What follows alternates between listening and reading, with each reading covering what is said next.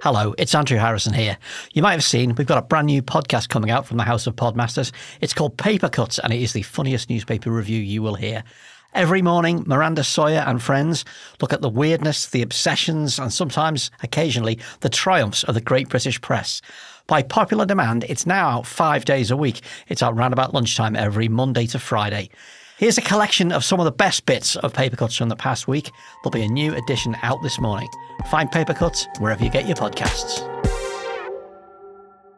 There's an interesting piece in the Times today about Boris and Carrie Johnson's nanny. This came out of an amazing piece in the Sunday Mirror yesterday. Teresa Dawes, 59, lasted just three days in the job.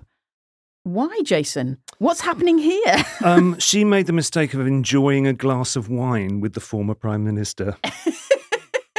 what happened was Carrie Johnson gave birth to their third child, whose name is, of course, preposterous Frank Alfred Odysseus. Yeah. Um, and she came home from hospital um, on day three of Teresa Dawes' tenure as one of their two nannies. Yes, I noticed Two that. nannies. They're not doing any bone idle shits. They're not doing any parenting at all, clearly. um, she came, uh, Carrie Johnson came home from hospital with the baby. Boris was out in the garden enjoying a glass of rose with Teresa Dawes, and Carrie's mum spotted this. Then Carrie came uh, storming in. She was extremely rude to Teresa Dawes. Teresa says, I was waiting to welcome her, and she just walked past saying, Where's my mum? Then she went. then she went upstairs with all the children. Um, Boris came in like a whirlwind, flustered, um, making a cocktail for his wife. Carrie swanned down, holding the baby. Yeah, she, she always swans. doesn't All, she, all, Carrie? the, all, the- all the pejorative verbs are coming out today, and that was it. She got She the got uh, she got the. Spanish archer. Yeah. She did. I mean, you know, what's interesting about it is that the, the it's this poor nanny. Um, originally, she, she's from Zimbabwe, so she paid lots and lots of money to fly to be the nanny. And then when uh, the baby was born, Boris said, "Do you want to drink? Here's some rosé. Have a glass Yes, of rosé in the the garden. head. We'll get to know each other." Um, meanwhile, you get this brilliant idea that Carrie's mum was looking on, yes. taking notes. Curtain thinking, I know, I know where Yeah, this is going. I know exactly, which is hardly the you know Teresa's fault. But anyway, that's what that was the prob that was the problem.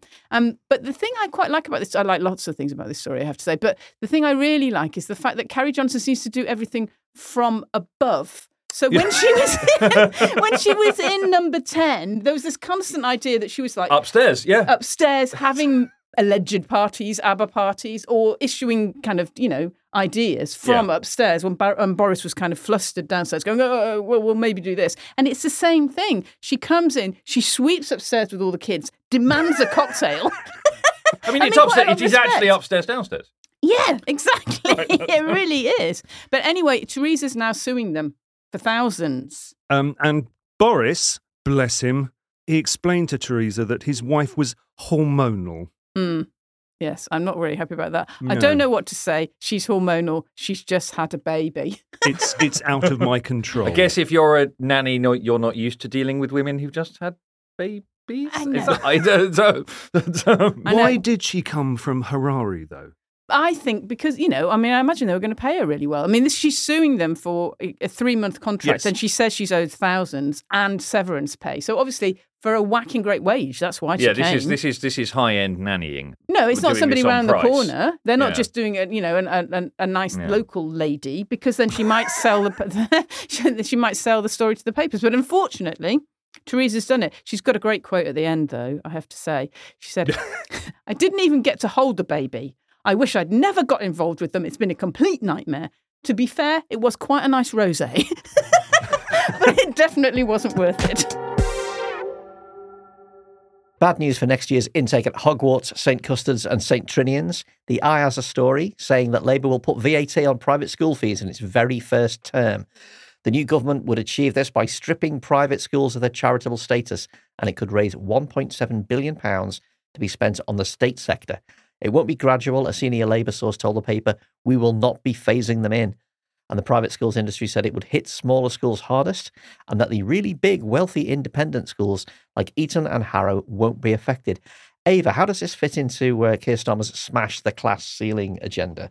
Because this one's been hanging around for a bit, hasn't it? Yeah, and it's actually a policy that he's not been too sure about, but he's now getting quite annoyed that people think he keeps reneging on policy. So it's one he's really sticking to. And now Labour have got this this big agenda at the moment to keep fully costing their plans. So in light of the RAAC situation, in light of schools up and down the country just being a bit dismal, they want to be able to pledge they'll fix every school and they'll provide more teaching assistants, but they've got to provide it fully costed. So they found the 1.7 billion through this 20% VAT. I totally disagree, actually, this is going to affect smaller schools. Mm. Because I, I think the school can either accommodate the extra 20% in the fee or send your kid to the local state school. Are you mad? I, Are you insane? I turned out all right. Yeah, well, you know, look at the state of us. Yeah, no, I mean, it, it, this one has been kicking around for a while, and the Telegraph in particular has been uh, hammering this for weeks. On the 16th of September, it said the plans would make private schools more elitist by driving out parents who are kind of on the margins of being able to afford getting in.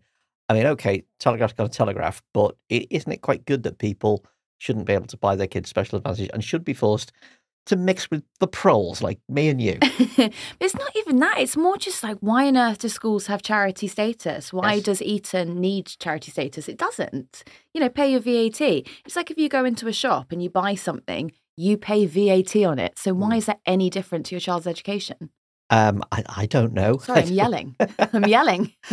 Fergus, the Institute for Fiscal Studies points out, is quoted in this story saying it thinks that 40,000 privately educated students could be forced, forced into the state sector, which would be just awful for them. Is your heart bleeding all over the table? Oh, yeah, yeah, yeah, more more prey for bullies. Um, I'm all for it. I'd Mm. like I'm obsessed with this issue. Like every year, it gets more pressing for me. Like it's it is insane.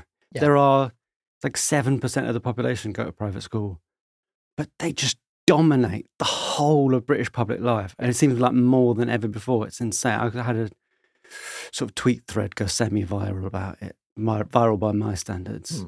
a few weeks ago because I was watching Channel Four News, and it was like Kathy Newman, private school, and Gary Gibbon, private school, talking to Labour MPs and Tory MPs about Boris Johnson, who went to private school. It's just, ev- the whole, everyone went to private mm. school. And then it was Newsnight, and all the presenters went to private school. And then the following day, it was the Today programme, and all the presenters. It is, is 7% of the population. Yeah. Anything that can be done to sort of ease that just a little, I am all for.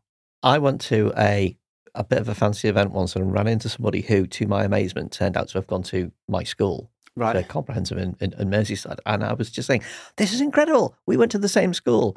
And it was just a ring of blank faces going, well, we all went to the same school. What are you so surprised about? Isn't it? Yeah, I was at a party years ago, a sort of BBC entertainment party. I was chatting to someone about what school she went to, which was like a, a very posh school.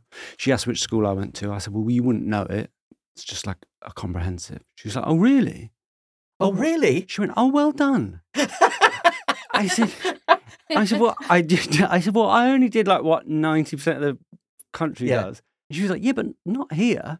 I was like, oh, oh did she shit. mean And like- ever since then, it was like the scales were left my It's like, came from well my done eyes. that you didn't become just a heroin addict like living in Yeah. a bin. You really have really shown us what how to do it. But I mean, yeah, Good God. it drives me insane. I could talk about this for hours. I totally misunderstood that question when I was first asked it. Like later, like you know, first joining journalism, people were like, "What school did you go to?" I'm like, "How on earth would they know my school?" then, yeah, like yeah. a few events, and I'm like, "Oh, right, okay." You're Yeah. asking if I went to Bedales, yeah.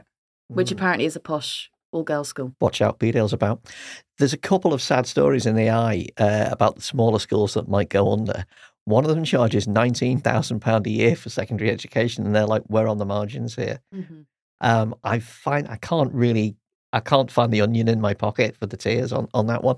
Can you? How can you see this one playing out in in the campaign towards the election? Then, uh, Ava, is it going to be Commie Keir's class war? It's gonna it's gonna dominate most papers. The Telegraph are going to go wild on this because, as you'll remember, most of their columnists, going back to your point, are mm. all privately educated mm-hmm. and they send their kids to private mm-hmm. schools. So it's really something they're going to lean into, and it's kind of an easy win for the Conservatives actually because they'll throw this back, being like, "Look." Keir Starmer does not like any movement between the classes. He is commie Keir and he's trying to repress you. So everyone who can't afford to send their children to private schools will somehow think that Keir is attacking them. Yeah. You know, that's how it works. Yeah. Well, I mean, I suppose the counter argument is, yeah, social mobility, just not pay as you go. The eye, uh, all this moaning about you know adding VAT to the, to the fees. The eye points out that fees have rocketed way beyond inflation anyway, because it's wealthy overseas parents who want to buy British schooling, and those people absolutely can afford it, and they absolutely can afford additional twenty percent VAT. So you know, juice them and put the money into. I don't know. I've got a wild idea. How about school buildings that don't fall down? And also, but I mean, just like generally bringing education back to, I'm, I'm going to say it, Tony Blair's standards. um, you know, bringing back the Sure Start program or bringing back scholarships. So private schools are supposed to offer places to local.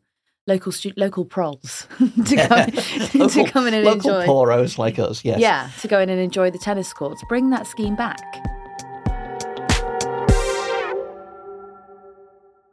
Now, dotted across the papers like a big bad orange, it's the return of Donald Trump, though really he never went away, did he? There are quite a few stories about him. Some are online because the news came in late. So let's start with one from The Guardian. Trump committed fraud as he built his real estate empire, Judge rules. So, uh, John, what's happening here? Things are not going brilliantly for Donald Trump. So this Guardian story uh, relates to one of the many court cases against him. This brought by New York's Attorney General Letitia James. Um, and relates to his his, his business interests. Uh, James has been arguing basically that the Trump uh, organization has been lying about the value of its its financial assets uh, as a way of uh, getting better financing rates. What's happened this week is that uh, the judge in that case has agreed with the Attorney General. Um, which means a much shorter trial, possibly as much as $250 million in financial penalties. And Trump and both Eric and Donald Jr. all being banned from uh, having business interests in the state of New York or being executives in any companies based there, which which feels like quite a big deal. It sounds like a really big deal to me, really. Like I mean, what I can't work out is like whether this is the sort of thing he could shake off by just like moving all his business interests to Delaware or something. or to Mar-a-Lago or whatever. Yeah. Although Mar-a-Lago obviously is being, yeah, it's also being kind of investigated. Also, I mean, you know, it is possible that he just accidentally overvalued things. We've we've all done it. I don't know if you've ever put anything on um, Facebook Marketplace, and uh, you know, because we put an old duvet on there, and I thought that would comfortably, it's uh, high tog, you know, I thought it would comfortably get forty quid, and we ended up listing it as free. So you know, my my the, my point is, it can it can happen. it can happen, but How I have much to money say, did you borrow against the old duvet? yeah, there is that. Well, it didn't. I didn't hugely affect our capacity for getting better rates, but I, I have to, I, if you don't mind me saying, the Halifax were very reasonable. So that's one one of the many things that Trump has done. I mean, I have to say that the judge found that Trump and uh, Eric and Donald routinely and repeatedly deceived banks, insurers. And you know, by massively overvaluing their assets. But we move on. Marcus, you found another story in the Star. yes, well, this is Donald Trump, the environmentalist, is very, very concerned that um, that wind turbines, which he's not a big fan of, are driving whales mad. he says he says windmills are killing whales by driving them mad. Now I don't know for sure whether this is because there are a lot of claims that windmills slap birds out of the sky. Whether he's visited SeaWorld and seen a whale jumping in the air and then just just imagined the nightmare scenario of a whale breaching out of the water and immediately being sliced into chunks. Uh, but no, he says um, in. He says, the windmills are driving them crazy. They're driving the whales, I think, a little batty. It's so, so strange. Um, yeah, I mean, I don't know what evidence he's got that whales are any madder than they were before. But yeah, But- you know, and there's also a comment, isn't It's the there, windmills. from oh yes, from yes, the, the Star. This story's in the Star. It's re- This is really, really good. So they cover the story, and then at the end say, "Sounds like he's been talking out of his blowhole again," and that's as far as they go. The Star delivering again. yeah. If there's one thing we love talking about, it is rubbish Tories, and it seems the papers can't get enough of that either. In the Eye, Katie Balls of The Spectator has written a piece about the Conservative Party's future, and the New Statesman has also done its own right power list of the most influential Conservative thinkers around at the moment.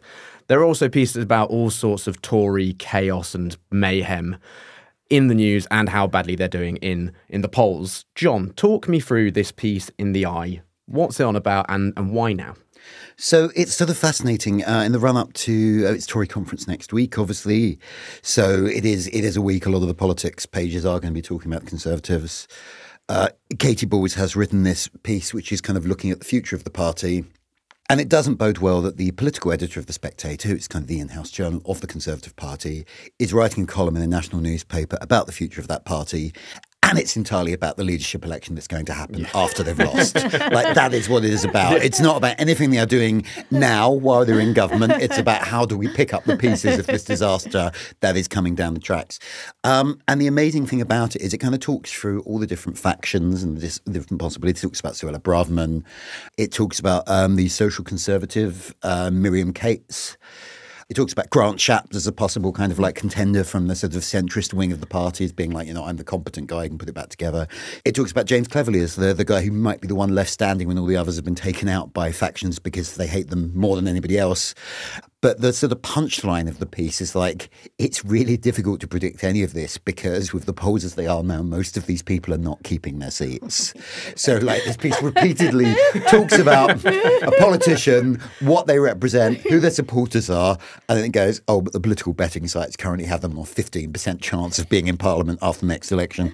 It is actually a magnificent read if you're kind of into Tory pain. Yeah. So what they're saying either they're going to be prime minister or in a job centre in like two years' time, a year and a half. Something like that, yeah. Um, I mean, the, the sort of frightening thing about it is, as far as I can see, the the, the ones who have the most chance of, of the contenders who have the greatest chance of, of retaining their seats do seem to be Braverman and Kemi Badenoch, who are both very much of the right of the party. Right, I, I hear you're quite interested in Kemi Badenoch. What's your, your fascination I'm there? obsessed with her. I am obsessed with that agent of chaos. I genuinely, she gives, I genuinely, she's like the Loki of the Tory party. I just, so I'm like a dithery, left wing people pleaser. I have fantasies where just, it wouldn't last long. I could never ride that buckaroo, but like imagine Kemi being your best friend.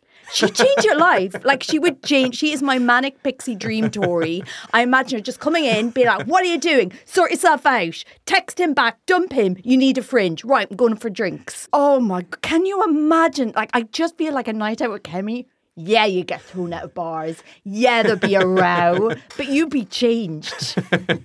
and then she'd never reply to any of your text messages again. That's it. Done. She's dropped Yeah, you. Yeah, missing for six months at a time, one of those mates.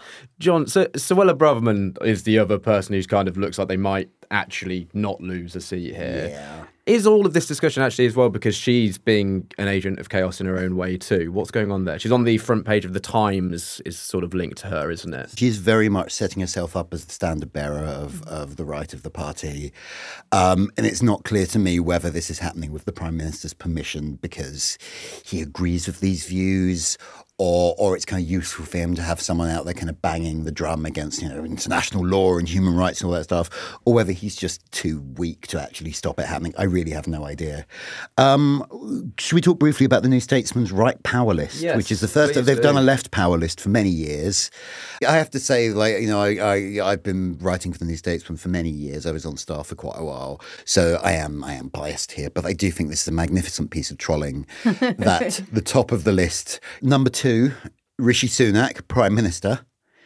Number one, Nigel Farage, GB News presenter and former Brexit Party leader. I mean, that's a damning piece of trolling, isn't it?